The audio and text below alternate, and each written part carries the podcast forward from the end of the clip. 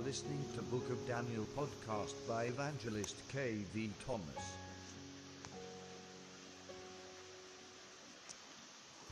കർത്താവിന്റെ പരിശുദ്ധ നാമത്തിന് നന്ദിയോടുകൂടെ സ്തോത്രം ദാനിയേൽ പ്രവാചകന്റെ പുസ്തകമാണല്ലോ നമ്മൾ ഈ ദിവസങ്ങൾ പഠിച്ചുകൊണ്ടിരിക്കുന്നത് ഈ നാലാമത്തെ ക്ലാസ്സിലേക്ക് എല്ലാവരെയും ഞാൻ സ്വാഗതം ചെയ്യുന്നു ദൈവജനത്തെ ന്യായം വിധിക്കുന്ന ഒരു ദൈവം അതാണ് ഈ ഒന്നാം അധ്യായത്തിലെ പ്രസക്തമായ വിഷയം. അതിൽ അതിന്റെ ചരിത്രപരമായ ന്യായവിധിയുടെ ചരിത്ര പശ്ചാത്തലത്തെക്കുറിച്ചാണ് നമ്മൾ പഠിച്ചുകൊണ്ടിരിക്കുന്നത്. അതിൽ ന്യായവിധിയുടെ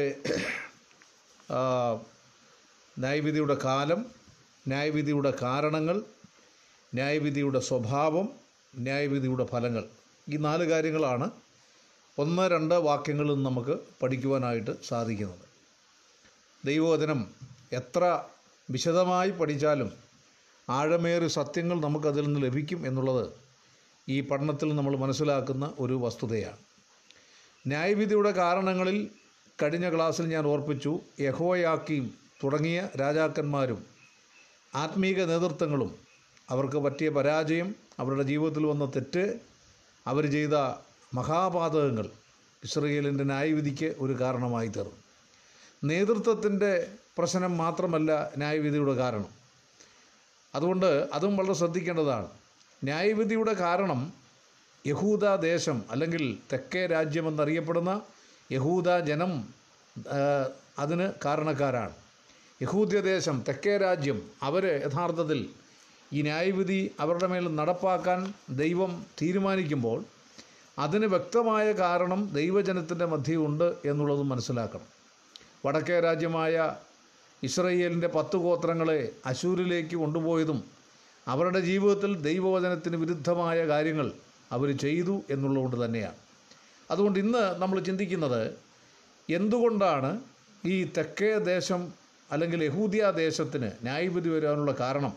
അവരുടെ നേതാക്കന്മാരുടെ കയ്യിൽ അവരുടെ നേതാക്കന്മാരുടെ മാത്രം പ്രശ്നങ്ങളല്ല ദൈവജനത്തിന്റെയും പ്രശ്നങ്ങൾ കാരണമായിരുന്നു എന്നുള്ളത് നമുക്ക് മനസ്സിലാക്കാൻ കഴിയും. അത് ഞാൻ ഇന്നലെ ഓർപ്പിച്ചതുപോലെ ദൈവം ന്യായം വിധിക്കും ദൈവമാണ് എന്ന് പറഞ്ഞാൽ അതിന് വ്യക്തമായ കാരണങ്ങളുണ്ട്. ആ കാരണങ്ങളുടെ അടിസ്ഥാനത്തിൽ മാത്രമേ ദൈവം ന്യായം വിധിക്കുകയുള്ളൂ എന്നുള്ളത് നമ്മൾ മനസ്സിലാക്കേണ്ടതാണ്. തെക്കേ ദേശമായ യഹൂദ്യ ദേശത്തിന് അവരെ ബാബിലോണിലേക്ക് എഴുപത് സംവത്സരം പ്രവാസികളായി കൊണ്ടുപോകാനുള്ള കാരണമെന്ത്? ഒന്ന് അവർ ഇസ്രയേലിന്റെ പാഠം ഉൾക്കൊണ്ടില്ല. ഇസ്രയേൽ എന്ന് പറഞ്ഞാൽ പത്ത് ഗോത്രങ്ങളടങ്ങുന്ന ഇസ്രയേൽ. അശൂരിലേക്ക് അടിമകളായി പിടിച്ചുകൊണ്ടു പോകപ്പെട്ട ഇസ്രയേൽ. അവരുടെ പാഠം ഇവർ ഉൾക്കൊണ്ടില്ല.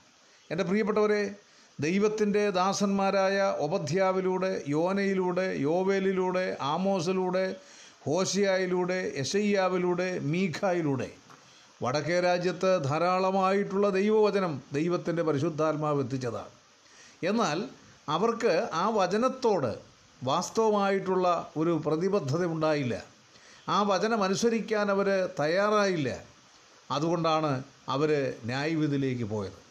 അവരെ ന്യായവിധിയിലേക്ക് പോയപ്പോൾ ഒരുപക്ഷെ വടക്കേ രാജ്യത്തെ പത്ത് ഗോത്രങ്ങളെയും അവിടെയുള്ള കൊച്ചുകുട്ടികളെയും പ്രായമുള്ളവരെയും എല്ലാം പിടിച്ചു കെട്ടി ചങ്ങലക്കിട്ടുകൊണ്ട് മൃഗീയമായ പീഡനങ്ങൾ നടത്തി അശൂരിലേക്ക് കൊണ്ടുപോകുന്നത്. തെക്കേ ദേശത്തുള്ള ആളുകൾ കണ്ടതാണ്. ഒരപ്പന്റെ മക്കളാണെന്ന് വിചാരിക്കണം. ഒരു കുടുംബത്തിലുള്ളവരാണ്. യഹോബയാമിന്റെ കാലത്ത് രാജ്യം രണ്ടായി വഴിവിരിഞ്ഞത് മുത- മുതൽ പരസ്പരം ശത്രുക്കളായി പോരാടുകയാണ്. പിശാജ് അവരുടെ മധ്യ ചെയ്ത ഏറ്റവും വലിയൊരു കാര്യമാണ്. ഒരപ്പന്റെ മക്കളെന്നുള്ള അവകാശത്തോടെ ഒരുമിച്ച് നിൽക്കേണ്ടവരെ ഭിന്നിപ്പിച്ചിട്ട് അവരുടെ സഹോദരന്മാരെ അശൂരിലേക്ക് പിടിച്ചു കൊണ്ടുപോയപ്പോൾ ഇപ്പുറത്ത് മാറി നിന്ന് കൈകൊട്ടിച്ചിരിക്കുന്ന തരത്തിലേക്ക് അവരുടെ മനസ്സുകളെ മാറ്റിയെടുക്കാൻ പിശാചിന് കഴിഞ്ഞു എന്നുള്ളത് വളരെ സങ്കടകരമായ ഒരു കാര്യമാണ്. എന്നാൽ ഇവിടെ എന്താണ് തെക്കേ ദേശത്തിന്റെ ന്യായവിധിയുടെ കാരണം? ഇസ്രയേലിന് എന്തുകൊണ്ടാണ് ന്യായം വിധി ഉണ്ടായത് എന്ന് വളരെ വ്യക്തമായിട്ട് അവർക്ക് അറിയാവുന്നതാണ്. ദൈവത്തിന്റെ വചനം അവരനുസരിച്ചില്ല. ദൈവത്തിന്റെ പ്രവാചകന്മാരെ അനുസരിച്ചില്ല. എന്റെ പ്രിയപ്പെട്ടവരെ അതിന്റെ അനന്തരഫലമാരനുഭവിക്കുന്നു എന്ന് മനസ്സിലാക്കിയിട്ടും തങ്ങളും അതേ പാതയിലൂടെ തന്നെ പോയി എന്നുള്ളത് എത്രയോ പ്രധാനപ്പെട്ടൊരു കാര്യമാണ്. ഇത് വളരെ ഞാൻ ഇസ്രയേലിനെ കുറ്റപ്പെടുത്താൻ വേണ്ടി പറയുന്നതല്ല. നമ്മുടെയൊക്കെ ജീവിതത്തിലേക്കൊന്ന് പരിശോധിച്ചാൽ എന്റെ പ്രിയപ്പെട്ടവരെ പാപത്തിലേക്ക് നമ്മൾ വീഴുന്നത് ഇന്ന് അറിവില്ലായ്മ കൊണ്ടല്ല.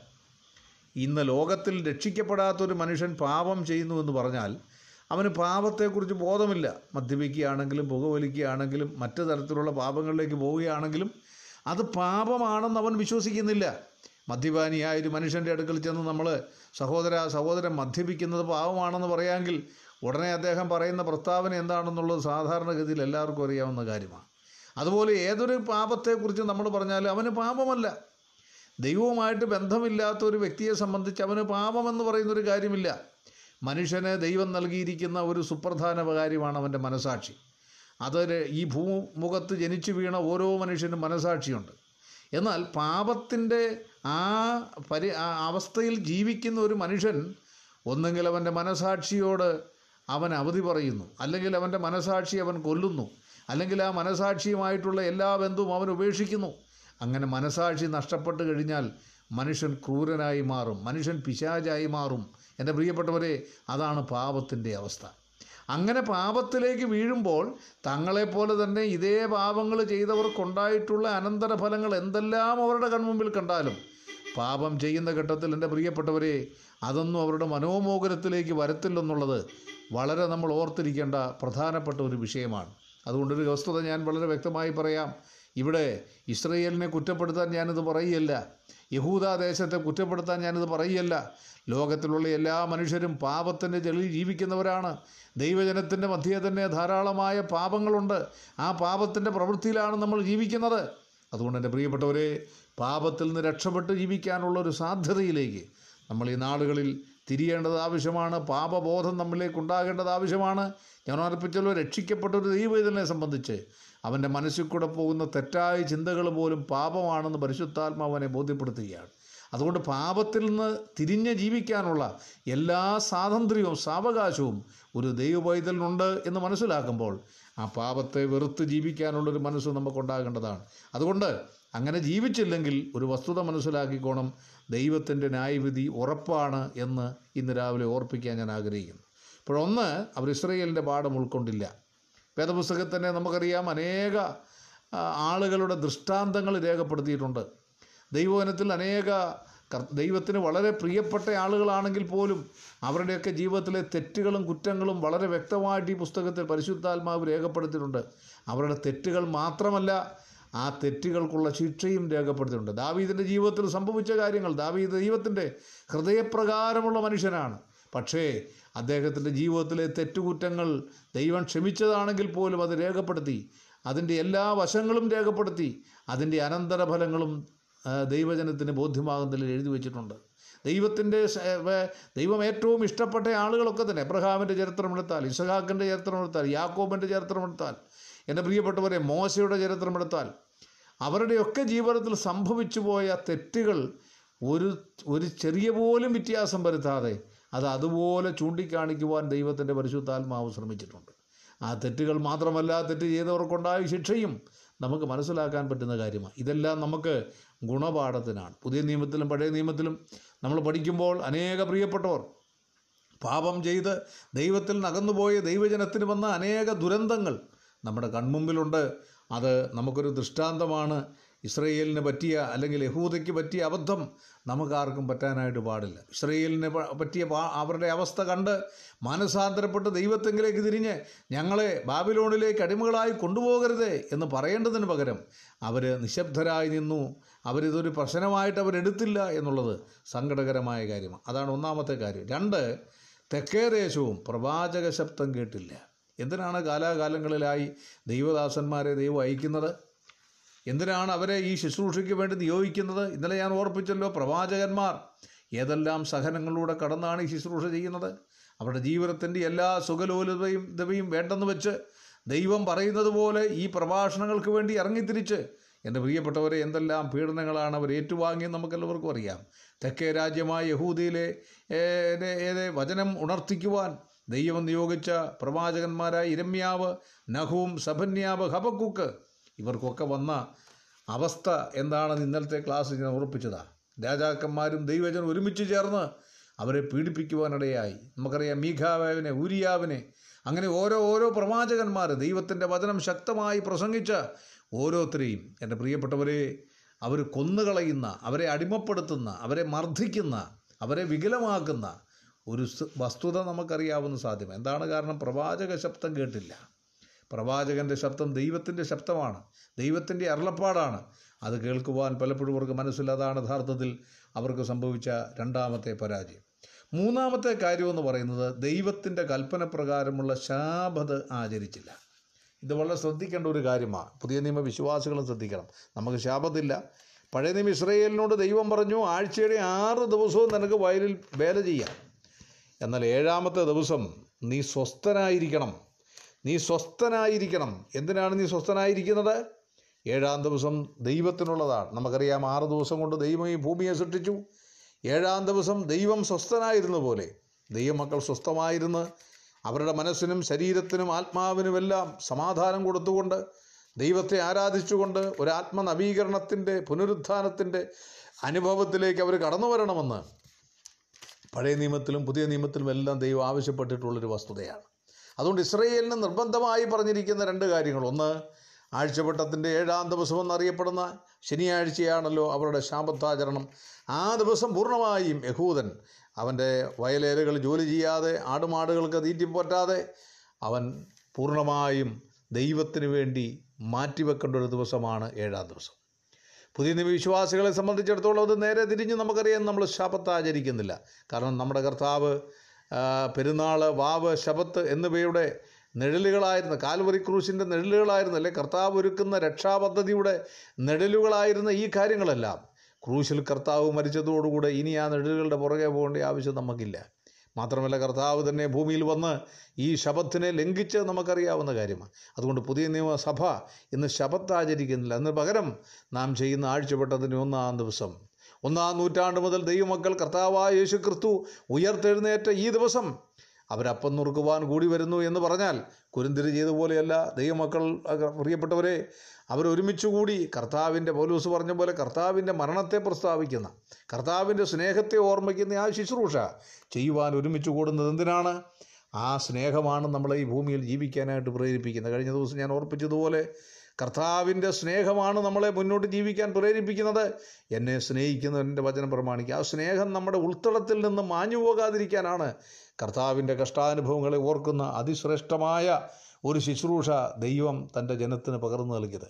ഈ ലോക്ക്ഡൗൺ കാലത്ത് അല്ലെങ്കിൽ ഈ ഈ ഈ കോവിഡിന്റെ കാലത്ത് നമുക്കൊന്നും ആരാധനാലയങ്ങൾ തുറന്ന് ആ നിലയിൽ ദൈവത്തെ ആരാധിക്കാൻ കഴിയുന്നില്ലെങ്കിലും എന്റെ പ്രിയപ്പെട്ടവരെ നമ്മുടെ ഭവനങ്ങളിലിരുന്ന് അപ്പവീഞ്ഞുകളോടുകൂടി അല്ലെങ്കിൽ പോലും ആ അപ്പവീഞ്ഞുകളെ ഓർമ്മപ്പെടുത്തുന്ന വസ്തുതകൾ ദൈവവനത്തിൽ ധ്യാനിച്ചു കർത്താവിന്റെ സ്നേഹം ഓർക്കുവാൻ നമുക്ക് ഈ നാടുകൾ സാധിക്കുന്നു എന്നുള്ളത് വളരെ സന്തോഷകരമായിരിക്കുന്ന കാര്യമാണ്. അതുകൊണ്ട് പുതിയ നിയമസഭയ്ക്ക് ആഴ്ചപ്പെട്ടതിന്റെ ഒന്നാം ദിവസം ദൈവത്തെ ആരാധിക്കുവാൻ അവർ പൂർണമായി വേർതിരിക്കണം. അതുപോലെ യഹൂദനെ സംബന്ധിച്ച് ശാപത്ത് ആചരിക്കണം അത് വളരെ പ്രധാനപ്പെട്ട കാര്യമാണ്. രണ്ടാമത് അവരോട് പറഞ്ഞ ഒരു പ്രധാനപ്പെട്ട കാര്യം ഏഴ് സംവത്സരം അതായത് ആറ് സംവത്സരത്തിലും അതുപോലെ തന്നെ ആറാം ദിവസം വരെ വയലേറുകൾ അധ്വാനിക്കാം ഏഴാം ദിവസം സ്വസ്ഥനായിരിക്കണമെന്ന് പറഞ്ഞതുപോലെ ആറ് സംവത്സരം അവരുടെ കൃഷിയിടങ്ങളൊക്കെ അധ്വാനിക്കണം ഏഴാം സംവത്സരം ദേശം സ്വസ്ഥമായിടണം. അതായത് ഏഴാം സംവത്സരത്തിന് വേണ്ടിയിട്ടുള്ള എല്ലാ ധാന്യങ്ങളും അവൻ ആറാം സംവത്സരം കൊണ്ടുണ്ടാക്കി ഏഴാം സംവത്സരം ദേശത്തിന് സ്വസ്ഥത പാലിക്കുവാനിടയാകും. അത് ദൈവത്തിന്റെ വചനത്തിന്റെ പ്രമാണമാണ്. ലേവ്യ പുസ്തകവും സംഖ്യാപുസ്തകവും ഒക്കെ നമ്മൾ പഠിച്ചാൽ അത് വിശദമായി രേഖപ്പെടുത്തിയിട്ടുണ്ട്. അത് ചെയ്യാതിരുന്നത് ഈ ശിക്ഷാവിധിക്ക് കാരണമായി. ദൈവത്തിന്റെ ആ അലംഘനീയമായ ദൈവത്തിന്റെ കൽപ്പനയെ ലംഘിച്ച് അതിനെ നിസാരവൽക്കരിച്ച് ശാപധാരണ ആചരണത്തിൽ നിന്ന് മാറി നിന്നു എന്ന് പറയുന്നത് ഇസ്രയേൽ മക്കൾ ചെയ്ത ഏറ്റവും വലിയ തെറ്റാണ്. പുതിയ നിയമസഭയെ സംബന്ധിച്ചു എന്റെ പ്രിയപ്പെട്ടവരെ ദൈവത്തെ ആരാധിക്കുവാനായിട്ട് ദൈവം നമ്മളെ നിയോഗിച്ച് രാജകീയ പുരോഹിതന്മാരാക്കി നമുക്ക് ഉന്നതമായ സ്ഥാനം നൽകി കർത്താവ് നമ്മളെ ദൈവത്തിന്റെ സഭയിലേക്ക് കൊണ്ടുവന്നിരിക്കുക പത്രോസിന്റെ ഭാഷയെ പറഞ്ഞാൽ അന്ധകാരത്തിൽ നിന്ന് നമ്മളെ അത്ഭുത പ്രകാശത്തിലേക്ക് ദൈവം കൊണ്ടുവന്നു. ആ ദൈവപുത്രനായ യേശു ക്രിസ്തുവിനെ ആരാധിക്കുവാനുള്ള ആ ദൈവസന്നിധിയിലേക്ക് കടന്നു വരുവാനുള്ള അവകാശം നമുക്ക് ലഭിച്ചു. ഇബ്രാഹിം ലേഖനം പത്താം അധ്യായത്തിലേക്ക് വരുമ്പോൾ നമുക്ക് ലഭിച്ച ആ ശ്രേഷ്ഠമായിരിക്കുന്ന അവകാശം എത്രയോ വിലപ്പെട്ടതാണ് എന്ന് നമുക്കവിടെ മനസ്സിലാക്കാനായിട്ട് സാധിക്കും. നമുക്കറിയാം ഒരു ദൈവവൈതലിനെ സംബന്ധിച്ച് ദൈവത്തെ ആരാധിക്കാൻ കഴിയുക എന്ന് പറയുന്നത് അവന്റെ ജീവിതത്തിൽ ലഭിക്കുന്ന ഏറ്റവും വലിയ ഭാഗ്യമാണ്. പഴയ നിയമത്തിൽ ഇസ്രയേലിന് ദൈവത്തെ ആരാധിക്കാൻ ദൈവം ഒരു ക്രമമുണ്ടായിരുന്നു. ആ ക്രമം എന്ന് പറയുന്നത് എന്താണ്? യെരുശലേം ദേവാലയം. ആ യെരുശലേം ദേവാലയം അല്ലെങ്കിൽ സമാഗമന കൂടാരം അതിന് മൂന്ന് ഭാഗമാണ് ഒന്ന് പ്രാകാരം അവിടെ ജനങ്ങൾക്ക് മാത്രമേ പ്രവേശനമുള്ളൂ. ജനങ്ങൾക്ക് അവിടം വരെ മാത്രമേ പ്രവേശനമുള്ളൂ. രണ്ടാമത് പുരോഹിതന്മാർ. അത് എല്ലാവരും പുരോഹിതന്മാരല്ല. ലേവി ഗോത്രത്തിൽപ്പെട്ട പുരുഷന്മാരായി തിരഞ്ഞെടുക്കപ്പെടുന്നവരാണ് പുരോഹിതന്മാർ. ഇനി മഹാപുരോഹിതൻ. ആ പുരോഹിതന്മാരിൽ വെച്ച് തിരഞ്ഞ് നറുക്കിട്ട് തിരഞ്ഞെടുക്കുന്ന ഇരുപത്തിനാല് കൂറുകളും തിരഞ്ഞെടുക്കുന്ന ഓരോ കൂറിലും ഓരോ മഹാപുരോഹിതന്മാരിൽ ഇരുപത്തിനാല് പേരാ മഹാപുരോഹിതന്മാർ. അപ്പോൾ ആരാണ് അത് ഈ ദൈവസനത്തിലേക്ക് പ്രവേശിക്കുന്നത്? പ്രാകാരത്തിൽ ദൈവമില്ല വിശുദ്ധ സ്ഥലത്ത് ദൈവമില്ല. പിന്നെ എവിടെയാണ് ദൈവം? അതിവിശുദ്ധമായ സ്ഥലത്ത്. കൃപാസനം ഇരിക്കുന്ന അതിവിശുദ്ധമായ സ്ഥലത്ത് ദൈവം ആണ്ടിലൊരിക്കൽ പ്രത്യക്ഷപ്പെടുമ്പോൾ അവിടെ ഈ മഹാപുരോഹിതൻ ചെന്ന് ജനത്തിന്റെ ആവശ്യങ്ങൾ ദൈവത്തോട് ഉണർത്തിക്കുന്ന പതിവാണ് പഴയ നിയമത്തിലുള്ളത്. ആ സിസ്റ്റത്തിനൊരു മാറ്റം പുതിയ നിയമത്തിലുണ്ടായി. എന്താണ് ആ മാറ്റം? അത്ഭുതകരമായ മാറ്റം. ഇബ്രാഹിം ലേഖനം പത്താം അധ്യായത്തിന്റെ പത്തൊമ്പതാം വാക്യം. അതുകൊണ്ട് സഹോദരന്മാരെ യേശു തന്റെ ദേഹമെന്ന തിരശ്ശീലിൽ കൂടി നമുക്ക് പ്രതിഷ്ഠിച്ച ജീവനുള്ള പുതിയ വഴിയായി. തന്റെ രക്തത്താൽ വിശുദ്ധ മന്ദിരത്തിലേക്കുള്ള പ്രവേശനത്തിന് ധൈര്യം. എന്റെ പ്രിയപ്പെട്ടവരെ സാധാരണക്കാരായി ദൈവമായി യാതൊരു ബന്ധമില്ലാതെ ഇസ്രയേൽ പോലൊരു ബന്ധമില്ലാതെ ജാതികളെന്ന് പേര് ചാർത്തപ്പെട്ട നമുക്ക് ദൈവത്തിന്റെ പരിശുദ്ധമായ വിശുദ്ധ മന്ദിരത്തിലേക്ക് പ്രവേശിക്കുവാൻ ഭാഗ്യം എന്താണ് ഈ വിശുദ്ധാന്തര മന്ദിരം എന്ന് പറയുന്നത്? ദ ഹോളി ഓഫ് ഹോളീസ് അതിവിശുദ്ധമായ സ്ഥലം. ഈ അതിവിശുദ്ധമായ സ്ഥലത്തേക്ക് നമുക്ക് പ്രവേശനമാണ്. നമ്മുടെ മുമ്പിൽ തിരശീലകളൊന്നുമില്ല മറയൊന്നുമില്ല. കർത്താവായ യേശു കാൽവറിയിൽ ക്രൂശിൽ മരിക്കുമ്പോൾ ഈ തിരശീലകളെല്ലാം മേൽ തൊട്ട് അടിവരെ കയറി. എന്ന് പറഞ്ഞാൽ പ്രാകാരത്തിൽ നിൽക്കുന്ന ദൈവമക്കൾക്ക് വിശുദ്ധാന്തർ മന്ദിരത്തിലേക്ക് വന്ന് ദൈവത്തെ ആരാധിക്കുവാൻ ദൈവം അവസരം തന്നി. വെറുതെ അവസരം നൽകുകയല്ല. പ്രാകാരത്തിൽ നിന്നവരെ ദൈവം വെറും പുരോഹിതന്മാരല്ല രാജകീയ പുരോഹിതന്മാരാക്കി.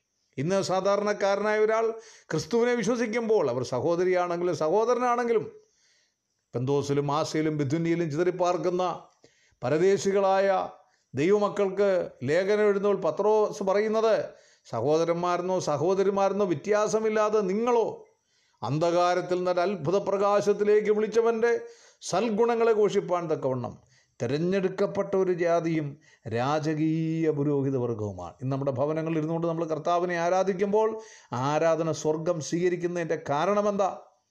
പൗലോസ കൊരിന്ത ലേഖനത്തിൽ പറഞ്ഞു നിങ്ങൾ ദൈവത്തിന്റെ മന്ദിരമാണ്. ഇന്ന് ദേവാലയമല്ല ദൈവത്തിന്റെ മന്ദിരം. ഇന്ന് നമ്മുടെ ഹോളുകൾ അടഞ്ഞു കിടക്കുന്നതുകൊണ്ടോ നമ്മളിവിടെ പോകാത്തത് കൊണ്ടോ നമുക്ക് ബുദ്ധിമുട്ടുണ്ടെങ്കിലും ദൈവമക്കൾ അവരവരുടെ ഭവനങ്ങളിലിരുന്ന് കർത്താവിനെ ആരാധിക്കുമ്പോൾ വചനം പറയുന്നത് നിങ്ങളാണ് ദൈവത്തിന്റെ മന്ദിരം. മാത്രമല്ല ദൈവത്തിന്റെ ആത്മാവ് നിങ്ങളിൽ വസിക്കുന്നു. അങ്ങനെ ദൈവത്തിന്റെ ആത്മാവ് വസിക്കുന്ന ദൈവത്തിന്റെ മന്ദിരങ്ങളായ നമ്മൾ ദൈവത്തിന്റെ സന്നിധിയിൽ നിന്ന് കർത്താവിനെ ആരാധിക്കുമ്പോൾ നമ്മുടെ ഭവനങ്ങളിൽ ദേവാലയമാക്കി ദൈവം മാറ്റുക. കൃപാസനമായിട്ട് ദൈവം മാറ്റുക. അതാണ് എബ്രായ ലേഖനം നാലാം അധ്യായത്തിൽ നമ്മൾ കാണുന്നത്. തത്സമയത്ത് കൃപ ലഭിക്കാൻ ധൈര്യത്തോടെ കൃപാസനം. കൃപാസനം അതിവിശുദ്ധമായ സ്ഥലത്താണ്. ആ അതിവിശുദ്ധ സ്ഥലത്തേക്ക് പ്രവേശിക്കാൻ നമുക്കൊരു അവസരം തരുന്നു എങ്ങനെ? അതുകൊണ്ട് സഹോദരന്മാരെ യേശു തന്റെ ദേഹമെന്ന തിരിശിൽ കൂടി നമുക്ക് പ്രതിഷ്ഠിച്ച് ജീവനുള്ള പുതുവഴിയായി. തന്റെ രക്തത്താൽ വിശുദ്ധ മന്ദിരത്തിലേക്കുള്ള പ്രവേശനത്തിന് ധൈര്യവും ദേവാലയത്തിന്മേൽ ഒരു മഹാപുരോഹിതനും നമുക്കുള്ളതുകൊണ്ട് നാം ദുർമനസാക്ഷി നീങ്ങുമാറ് ഹൃദയങ്ങളിൽ തളിക്കപ്പെട്ടവർ. ഈ ആരാധനാലയത്തിലേക്ക് നമ്മൾ കടന്നു വരുമ്പോൾ ഈ ദൈവത്തെ ആരാധിക്കാനായിട്ട് നമ്മൾ കടന്നു വരുമ്പോൾ ഈ ആഴ്ചവട്ടത്തിന് ഒന്നാം ദിവസം ദൈവത്തെ ആരാധിക്കാൻ കടന്നു വരുമ്പോൾ എങ്ങനെയാണ് നമ്മൾ കടന്നു വരേണ്ടത്? ഒന്ന് ദുർമനസാക്ഷി നമ്മൾ നീങ്ങണം. ഇന്ന് അനേക പ്രിയപ്പെട്ടവർ ദുർമനസാക്ഷിയുള്ളവരായിട്ടാണ് ആരാധനാലയങ്ങളിൽ വരുന്നതെങ്കിൽ അവരുടെ ആരാധന സ്വർഗത്തിനൊരിക്കലും സ്വീകരിപ്പാൻ സാധ്യമല്ല. രണ്ട് ഹൃദയങ്ങളിൽ തളിക്കപ്പെടണം. എങ്ങനെ? യേശു ക്രിസ്തുവിന്റെ രക്തത്താൽ ഹൃദയത്തെ തളിക്കപ്പെടണം. പത്രോസ് പറയുന്നുണ്ട് യേശുവിന്റെ രക്തത്താൽ തളിക്കപ്പെട്ടു. എന്താണ് നമ്മുടെ ഹൃദയങ്ങളെ? പാപമംഗലമായ ഹൃദയങ്ങളെ കാൽവരിയുടെ സ്നേഹം കൊണ്ട് കാൽവരിയുടെ രക്തം കൊണ്ട് ശുദ്ധീകരിച്ച് ഹൃദയശുദ്ധിയുള്ളവർ ഭാഗ്യവാന്മാർ അവർ ദൈവത്തെ കാണും. സകലവിധ അശുദ്ധിയും സകലവിധ പാപങ്ങളുടെയും ഉറവിടമായി നമ്മുടെ ഹൃദയങ്ങളെ യേശുവിന്റെ രക്തത്താൽ കഴുകി ശുദ്ധീകരിക്കുമ്പോൾ ഇതാ ദൈവത്തിന്റെ വചനം പറയുന്നു ഹൃദയ ശുദ്ധിയുള്ളവർ ഭാഗ്യവാന്മാർ. അവർ ദൈവത്തെ കാണും. നമ്മുടെ ഹൃദയങ്ങൾ ശുദ്ധീകരിക്കപ്പെട്ട ഹൃദയങ്ങളായി. എന്റെ പ്രിയപ്പെട്ടവരെ ഹൃദയങ്ങളിൽ തളിക്കപ്പെട്ടവരും യേശുവിന്റെ രക്തത്താൽ തളിക്കപ്പെട്ടവരും ഇനി ശുദ്ധവെള്ളത്താൽ ശരീരം കഴുകപ്പെടണം. എന്താണ് ഈ ശുദ്ധവെള്ളം? വേദപുസ്തകത്തിൽ വെള്ളം എന്ന് ഉദ്ദേശിക്കുന്ന ദൈവത്തിന്റെ പരിശുദ്ധാത്മാവാണ്. ഒന്ന് പത്രോസിന്റെ ഒന്നാം ലേഖനത്തിൽ പറയുന്നുള്ളൂ കെടുന്ന ബീജത്താലല്ല കെടാത്തിനാൽ ജീവനുള്ളൂ നിലനിൽക്കുമായി ദൈവവചനത്താൽ തന്നെ നിങ്ങൾ വീണ്ടും ജനിച്ചിരിക്കുന്നു.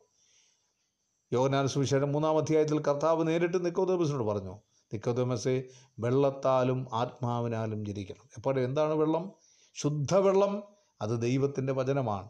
ഇഫേസ് ലേഖനം അഞ്ചാം അധ്യായത്തിൽ അവളെ വചനത്തോടു കൂടിയ ജലസ്നാനത്താൽ. അപ്പം വചനത്തെ ജലത്തോട് ഉപമിച്ച് പറഞ്ഞിട്ട് പറയുന്നു ശുദ്ധവെള്ളത്താൽ ശരീരം കഴുകപ്പെടണം. അപ്പോൾ യേശുവിന്റെ രക്തത്താൽ അവൻ യേശു തന്റെ ദേഹമെന്ന തിരിശിൽ കൊണ്ട് പ്രദർശിച്ച ജീവനുള്ള പുതുവഴിയായി വിശു യേശുവിന്റെ രക്തത്തിന്റെ അടിസ്ഥാനത്തിൽ വിശുദ്ധ മന്ദിരത്തിലേക്ക് നമ്മൾ പ്രവേശിക്കുമ്പോൾ നമുക്ക് ദേവാലയത്തിലുള്ള ധൈര്യം നമുക്കൊരു മഹാപുരോഹിതനുണ്ട്. എന്നാൽ അങ്ങനെ ഉള്ളതുകൊണ്ട് ഒന്ന് നമ്മൾ ദുർമനസാക്ഷി നീക്കണം രണ്ട് ഹൃദയങ്ങൾ തളിക്കപ്പെടണം മൂന്ന് ശുദ്ധവെള്ളത്താൽ ശരീരം കഴുകപ്പെടണം. മാത്രമല്ല വിശ്വാസത്തിന്റെ പൂർണ നിശ്ചയം. നമുക്കറിയാം ദൈവസന്നിധിയിലേക്ക് കടന്നു വരുമ്പോൾ എന്റെ പ്രിയപ്പെട്ടവരെ നമ്മളെ കർത്താവിനോട് അടുപ്പിക്കുന്നത് നമ്മളെ ദൈവസന്നിധിയിൽ ഭക്തിയോടെ നിലനിർത്തുന്നത് നമ്മുടെ മുമ്പാകെ നമ്മുടെ കർത്താവ് കടന്നു വരുന്നു എന്നുള്ളൊരു യാഥാർത്ഥ്യമാണ്. അത് നമ്മൾ കണ്ണുകൊണ്ട് കാണുകയല്ല. ഞാൻ വെളിപ്പാട് ദിവസവും പഠിപ്പിച്ചപ്പോൾ ഓർത്തല്ലോ നമ്മൾ കർത്താവിനെ മുഖാമുഖം കാണാൻ പോവുകയാണ്. നന്ന നമ്മുടെ നഗ്ന നേത്രങ്ങളുടെ അവനെ കാണാൻ പോവുകയാണ്. അവന്റെ ദാസന്മാർ അവനെ ആരാധിക്കും. അവർ അവന്റെ മുഖം കാണും. നമ്മൾ ഇന്നും ദൈവത്തെ ഭൂമിയിൽ ഇരുന്നുകൊണ്ട് ആരാധിക്കുന്നു. ഇന്ന് നമ്മുടെ നഗ്ന നേത്രങ്ങൾ കൊണ്ട് നമ്മുടെ അദ്ദേഹത്തിന് മുഖം കാണുന്നില്ല. എന്നാൽ നിത്യതയിൽ ചെല്ലുമ്പോൾ നമ്മൾ നമ്മുടെ കർത്താവിനെ കാണാൻ പോവുകയാണ്. അതുകൊണ്ട് വിശ്വാസത്തിന്റെ പൂർണ നിശ്ചയമുണ്ട്. വിശ്വാസം ദൈവം നമുക്ക് തന്നൊരു ദാനമാണ് ഫെസിലേനത്തിൽ വായിക്കുന്ന കൃപയാലല്ലോ. വിശ്വാസം മൂലം നിങ്ങൾ രക്ഷിക്കപ്പെട്ടിരിക്കുന്ന അതിനും നിങ്ങൾ കാരണമല്ല. ഏതിന്? വിശ്വാസത്തിന് നിങ്ങൾ കാരണമല്ല. ആ വിശ്വാസവും ദൈവത്തിന്റെ ഒരു ദാനമാണ്. അതുകൊണ്ട് ആ വിശ്വാസത്തെ വളർത്തിയെടുക്കാനാണ് നമ്മളെ ഭൂമിയിലാക്കിയിരിക്കുന്നത്. അതുകൊണ്ടാണ് യൂതയുടെ ലേഖനത്തിൽ പറയുന്ന വിശ്വാസത്തിന്റെ വിശുദ്ധന്മാർക്കൊരിക്കലായി ഫലമേൽപ്പിച്ച വിശ്വാസത്തിന് വേണ്ടി പോരാടണം. വിശ്വാസത്തിൽ നമ്മൾ വർദ്ധിച്ചു വരണം. വിശ്വാസത്തിൽ നമ്മൾ വളരണം. ആത്മീക വർധന പ്രാപിക്കണം. വിശ്വാസത്തിന്റെ വീരന്മാരായി നമ്മൾ മാറണം. നമ്മുടെ പ്രാർത്ഥനയും യാചനയും ഒക്കെ ദൈവം കേൾക്കുന്നതിന്റെ ഏക അടിസ്ഥാനം വിശ്വാസമാണ്. ദൈവത്തിന്റെ അടുക്കൽ വരുന്നവൻ ദൈവമുണ്ടെന്ന് വിശ്വസിക്കണം. എന്റെ പ്രിയപ്പെട്ടവരെ പഴയ നിയമത്തിലും പുതിയ നിയമത്തിലും എല്ലാം വിശ്വാസികൾ. വിശ്വാസത്താലാണ് നീതീകരിക്കപ്പെട്ടത്. അതുകൊണ്ട് നമുക്ക് വിശ്വാസത്തിന്റെ പൂർണ നിശ്ചയം നമുക്കുണ്ടാകണം ദൈവത്തിന് വരുമ്പോൾ. മാത്രമല്ല പരമാർത്ഥ ഹൃദയത്തോടെ അടുത്ത് ചെല്ലണം. എന്റെ പ്രിയപ്പെട്ടവരെ ഹൃദയത്തിൽ വ്യത്യസ്തമായ ചിന്തകളും വിചാരങ്ങളുമായി നിസ്വാർത്ഥമായ ഹൃദയത്തോടെ അല്ലാതെ സ്വാർത്ഥതയുള്ള ഹൃദയത്തോടെ ഒരിക്കലും ദൈവസന്ധിയിലേക്ക് വരുവാനായിട്ട് പാടില്ല.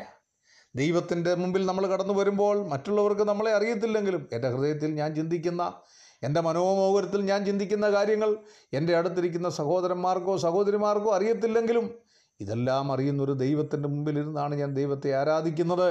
എന്നുള്ളത് മനസ്സിലാക്കിക്കൊണ്ട് എന്റെ പ്രിയപ്പെട്ടവരെ പരമാർത്ഥ ഹൃദയത്തോടെ അടുത്ത് എന്താ അടുത്ത് ചെല്ലുക. അയ്യോ ഇങ്ങോട്ട് അടുത്ത് പടരുന്ന പഴയ നിയമത്തിൽ പറയുന്നത്? ദൈവം സംസാരിക്കുമ്പോൾ അയ്യോ ദൈവം ഞങ്ങളോട് സംസാരിക്കേണ്ട ഞങ്ങൾക്ക് സഹിച്ചുകൂടാന്ന് അവർ പറയുന്നത്? എന്നാൽ പുതിയ നിയമ വിശ്വാസികളോട് പറയുന്ന അടുത്ത് വരിക. ഓ ദൈവമക്കളെ നമ്മൾ എത്രയോ ഭാഗ്യവാന്മാരാണ്. ഈ ജീവനുള്ള ദൈവത്തിന്റെ അടുക്കലേക്ക് അടുത്ത് വന്ന് ആത്മാവിലും സത്യത്തിലും നമ്മുടെ കർത്താവിനെ ആരാധിക്കത്തക്കവണ്ണം അവനോട് ചേർന്ന് ജീവിക്കത്തക്കവണ്ണം കർത്താവ് പറഞ്ഞല്ലോ കുറച്ചുകൂടെ ദൃഢമായ വാക്ക്. എന്റെ കയ്യിൽ നിന്ന് അവയെ ആരും പിടിച്ചു പറയില്ല. നമ്മൾ എവിടെയാണ് പിടിച്ചു പറക്കിയില്ല? നമ്മൾ എവിടെയാണ്? നമ്മൾ യേശു ക്രിസ്തുവിന്റെ സുരക്ഷിതമായ കരങ്ങൾക്കുള്ളില. ദൈവത്തിന്റെ കരങ്ങൾക്കുള്ളില. ദൈവസഭ എന്ന സ്ഥാനത്തിൽ കർത്താവിനോട് ഒരുമിച്ചിരിക്കുന്ന ആ അടുത്ത് ചെല്ലാൻ ഭയം കൂടാതെ അടുത്ത് ചെല്ലാൻ ദൈവം അവസരം. ഇത്രയും വലിയ കാര്യങ്ങൾ. മാത്രമല്ല ഇരുപത്തിമൂന്നാം വാക്യം പ്രത്യാശയുടെ സ്വീകാര്യം നാം മുറുകെ പിടിക്കണം. എന്റെ പ്രിയപ്പെട്ടവരെ അതാണ് അടുത്ത കാര്യം. പരമാർത്ഥ ഹൃദയത്തോടെ അടുത്ത് ചെല്ലണം അടുത്തത് പ്രത്യാശയുടെ സ്വീകാരം. നമുക്കറിയാമല്ലോ പ്രത്യാശ എന്ന് പറയുന്നത് ആശിക്കുന്നതിന്റെ ഉറപ്പും കാണാത്ത കാര്യങ്ങളുടെ നിശ്ചയമാണ്. നമ്മുടെ കർത്താവ് വരുമ്പോൾ നമ്മുടെ പ്രത്യാശയാണ്. നിത്യത്തിലേക്ക് നമ്മൾ പ്രവേശിക്കുന്ന നമ്മുടെ പ്രത്യാശയാണ്. പുതിയ എരുസലേമിലേക്ക് നമ്മൾ പ്രവേശിക്കുന്ന നമ്മുടെ പ്രത്യാശയാണ്. നമ്മുടെ ഈ താഴ്ചയുള്ള ശരീരം കർത്താവിന്റെ മഹത്വമുള്ള ശരീരത്വമായി രൂപാന്തരപ്പെടുത്തുക പ്രത്യാശയാണ്. ഈ ദുരിതങ്ങളും കഷ്ടതകളും പ്രയാസങ്ങളും നിറഞ്ഞ ഭൂമിയിൽ നിന്ന് വാനമേഘത്തിൽ നമ്മുടെ പ്രാണനാഥൻ മടങ്ങി വന്ന് നമ്മൾ ചേർക്കും. നമ്മുടെ പ്രത്യാശയാണ്. പ്രത്യാശ എന്നാൽ ആശിക്കുന്നതിന്റെ ഉറപ്പ് കാണാത്ത കാര്യങ്ങളുടെ നിശ്ചയം. അതുകൊണ്ട് പ്രത്യാശയുടെ സ്വീകാരം നാം മുറുകെ പിടിച്ചുകൊള്ളണം മാത്രമല്ല വാക്തത്വം ചെയ്തവന് വിശ്വസ്തനാണെന്നുള്ള ബോധ്യം നമുക്കുണ്ടാകണം. ഇന്ന് പലപ്പോഴും എന്റെ പ്രിയപ്പെട്ടവരെ ദൈവത്തിന്റെ വചനത്തിൽ ദൈവത്തിന്റെ പ്രമാണത്തിൽ ദൈവം പറഞ്ഞ കാര്യങ്ങൾ വിശ്വസിക്കാൻ നമുക്ക് കഴിയാതെ പോകുന്ന സാഹചര്യമുണ്ട്. എന്നാൽ ഈ തിരുവെടുത്ത് വായിക്കുകയും പഠിക്കുകയും ചെയ്യുന്ന ഓരോ വിശ്വാസികളും മനസ്സിലാക്കിക്കോണം വാക്തത്വം ചെയ്തവൻ വിശ്വസ്തനാണ്. പറഞ്ഞാൽ പറഞ്ഞതുപോലെ ചെയ്യാത്തൊരു ലോകത്തിലാണ് നമ്മൾ ജീവിക്കുന്നത്. വാക്ക് വ്യത്യാസങ്ങൾ ചെയ്യുന്ന മനുഷ്യരുടെ നടുവിലാണ് നമ്മൾ ജീവിക്കുന്നത്. എന്നാൽ ഞാൻ നിങ്ങൾ വിശ്വസിക്കുന്ന ഈ സർവശക്തനായ ദൈവം ആകാശവും ഭൂമിയും മാറിപ്പോയാലും ഈ തിരുവഴുത്തിലെ വള്ളി പുള്ളിക്ക് പോലും മാറ്റം വരത്തില്ലെന്ന് പറഞ്ഞവനായതുകൊണ്ട് കർത്താവിന്റെ വിശ്വസ്തത അവൻ വാക്തത്വം ചെയ്താൽ അതുപോലെ നിവർത്തിക്കുമെന്നുള്ള ഉറപ്പ് നമുക്കുണ്ടാകണം. എന്നാൽ ഇതെല്ലാമാണെങ്കിലും ഇരുപത്തിനാലാം വാക്യം കൂടെ വായിച്ച് ഞാൻ അവസാനിപ്പിക്കട്ടെ. ചിലർ ചെയ്യുന്നത് പോലെ നമ്മുടെ സഭായോഗങ്ങളെ ഉപേക്ഷിക്കാതെ തമ്മിൽ പ്രബോധിപ്പിക്കണം. പ്രിയപ്പെട്ടവരെ ഇസ്രയേൽ മക്കൾക്ക് പറ്റിയ അതുപോലെ വട വടക്കേ ദേശമായ ഇസ്രയേലിന് പറ്റിയ തെക്കേ ദേശമായ യഹൂദയ്ക്ക് പറ്റിയ അതേ കാര്യം പുതിയ നിയമ വിശ്വാസികൾക്ക് ഈ കാലഘട്ടങ്ങൾ സംഭവിക്കുന്നുണ്ട്. എന്താണ്? ദൈവം ആഴ്ചവട്ടത്തിന്റെ ഒന്നാം ദിവസം ഒരുമിച്ചുകൂടി ദൈവത്തെ ആരാധിക്കണമെന്ന് പറയുമ്പോൾ സഭായോഗങ്ങൾ ആരാധന മാത്രമല്ല സഭയിലുള്ള എല്ലാ യോഗങ്ങളും ഉൾപ്പെടുത്തിയാണ് സഭായോഗങ്ങൾ എന്ന് പറയുന്നത്. ഒരു സഭയിൽ ഏതെല്ലാം യോഗമുണ്ടോ ആ യോഗങ്ങൾക്കെല്ലാം പോകാൻ നമുക്ക് ബാധ്യതയുണ്ട്. അത് സഭയുടെ യോഗങ്ങളാണ്. ചിലർ ചെയ്യുന്നത് പോലെ സഭായോഗങ്ങളെ ഉപേക്ഷിക്കരുത്. ഇസ്രയേലിൽ ആ ചിലർ ചെയ്തത് തെറ്റാണ്. അവർ ചെയ്ത ആ ശബദ് ആചരിക്കാഞ്ഞതുകൊണ്ട് അവർ ദൈവത്തെ ദൈവത്തിന്റെ കൽപ്പന അനുസരിക്കാഞ്ഞതുകൊണ്ട് അവർക്ക് എഴുപത് സംവത്സരം ബാബേലിലേക്ക് അടിമകളായി പോകേണ്ടി വന്നു. നിങ്ങൾ മനസ്സിലാക്കിക്കോണം അന്ന് ദൈവത്തെ ആരാധിച്ചവരും ദൈവത്തെ സ്നേഹിച്ചവരും എല്ലാം ആ കൂടെ ഉൾപ്പെട്ടു. അവർ ബാബേലിൽ ബാബിലോണിൽ ചെന്നെങ്കിലും അവരടിമകളായി ജീവിക്കാൻ ദൈവം ഇടയൊക്കെ ഇടയാക്കിയില്ല തുറന്നുള്ള പഠനങ്ങൾ നമ്മളത് മനസ്സിലാക്കുന്നതാണ്. അതുപോലെ ദൈവജനത്തിന്റെ മധ്യ ഈ നാളുകളിൽ എന്റെ പ്രിയപ്പെട്ടവരെ ദൈവത്തെ ആരാധിക്കുവാൻ ദൈവസന്നിധി വന്ന് ദൈവത്തോട് വിനയത്തോടെ അടുത്തു വരുവാൻ അടുത്തു വരുവാൻ പറഞ്ഞ കർത്താവിന്റെ അടുക്കൽ അടുത്തിരിക്കുവാൻ നമുക്ക് ലഭിക്കുന്ന പരമാവധി അവസരങ്ങൾ പ്രയോജനപ്പെടുത്തി ദൈവത്തോട് അടുത്ത് ജീവിക്കാതിരുന്നാൽ. എന്റെ പ്രിയപ്പെട്ടവരെ അത് വലിയ ദുരന്തത്തിലേക്ക് വഴിവെക്കും. അത്തരം കാര്യങ്ങൾ നമുക്കുണ്ടാകാതിരിക്കേണ്ടതുകൊണ്ട് ന്യായവിധിയുടെ കാരണം യഹൂദ ദേശം അല്ലെങ്കിൽ ഇസ്രയേൽ മക്കൾ. അവർ ഈ മൂന്ന് കാര്യങ്ങളിൽ അവർ പുറകോട്ട് പോയി. ഒന്ന് ഇസ്രയേലിന്റെ പാഠം ഉൾക്കൊണ്ടില്ല. രണ്ട് തെക്കേ ദേശവും പ്രവാചക ശബ്ദം കേട്ടില്ല.